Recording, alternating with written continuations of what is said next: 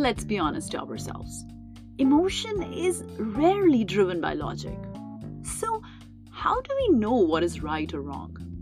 Answer is simple through our gut.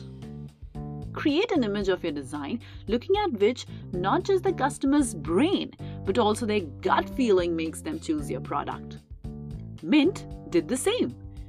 How else do you think users bought the idea to share their financial information with someone they don't even know?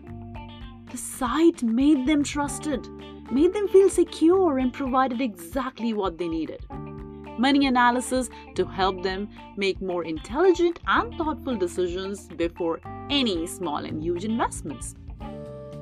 You can lure a person with offers that no one else has. If you're an early user of Dropbox, you would know that installing their application was a tedious process. So, what did they do? They lured a person. They offered them free cloud space storage for crossing their biggest pain. And guess what? People bought it.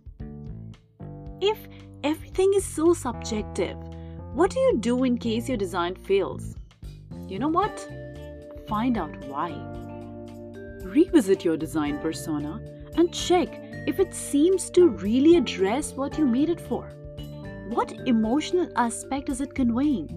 Furthermore, it is also important to validate if your customers also think as you do and align with your understanding of the product or design.